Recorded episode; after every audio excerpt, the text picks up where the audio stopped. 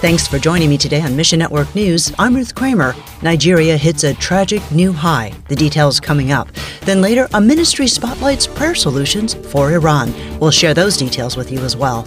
But we'll begin today in Nigeria, which was the most deadly place to be a Christian in 2023, and it isn't stopping in the new year. At least 31 Christians were killed this January. That's an average of one believer per day. This comes just weeks after the Christmas Eve attacks by Fulani militants that left more than 160 believers dead in central Nigeria. Todd Nettleton with the Voice of the Martyrs USA. Unfortunately, as the pace of attacks has picked up, they have become less newsworthy because it's another day, another attack in Nigeria. That was significant to say this is a religious attack. Christians make up 46% of Nigeria's population no small number, yet violence against them is intense. On January 8, the Christian Association of Nigeria led a peace march in Plateau State, Nigeria, calling for an end to the killings. Every new leader of Nigeria promises that they're the one. They're going to conquer the terrorists, provide protection, and provide religious freedom. We need to pray that there will be a government leader in Nigeria that will actually succeed in those goals. A second call to action is it's worthwhile to contact our government authorities and say, hey,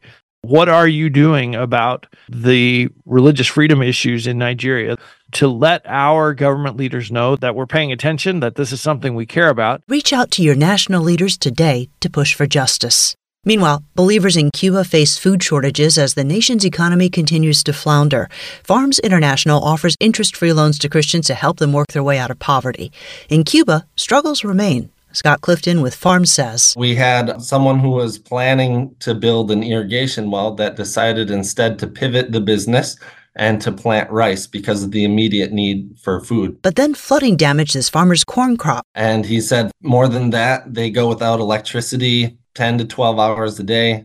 They can't get fuel or supplies. They always find a way to make things work but it's taking double the effort that it used to take. It's a really a, a, desperate situation that we can be praying for there. Clifton says churches continue to grow and are helping supply food to their congregations. It's really something that God is using in the crucible of uh, challenge and hardship that He's developing and growing the church. Here's how you can be praying. For this project, they're hoping to quadruple the size of the rice paddy they're working on the business plan and logistics for that. And pray that God will strengthen church leaders and continue to soften hearts and change lives in Cuba.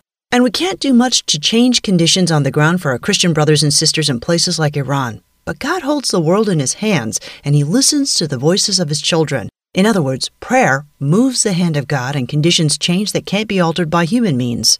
Lana Silk with Transform Iran says We are not measured or judged by the world's standards. When we talk about results in the kingdom of heaven, we can't get there without the spiritual element. The word of God tells us clearly that we don't wrestle against flesh and blood. This is spiritual warfare. Yet in order to fight well, you must use the most effective weapons. When we want to engage in prayer, then sometimes we feel a little bit lost. Okay, great. I get the prayer is important. I get that I need to pray.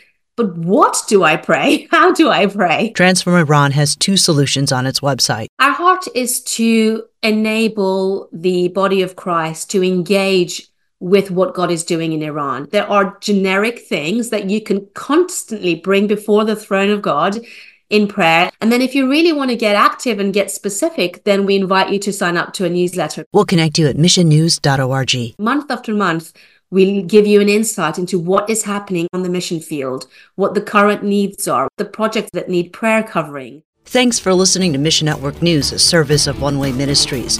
We're listener supported by people just like you. So by giving to Mission Network News, you enable us to keep the stories of God's kingdom coming. So join us here on Facebook, Twitter, or Instagram. You can also find us on Alexa, iTunes, or TWR360. And together, the Great Commission happens. Look for links at missionnews.org. That's missionnews.org. I'm Ruth Kramer.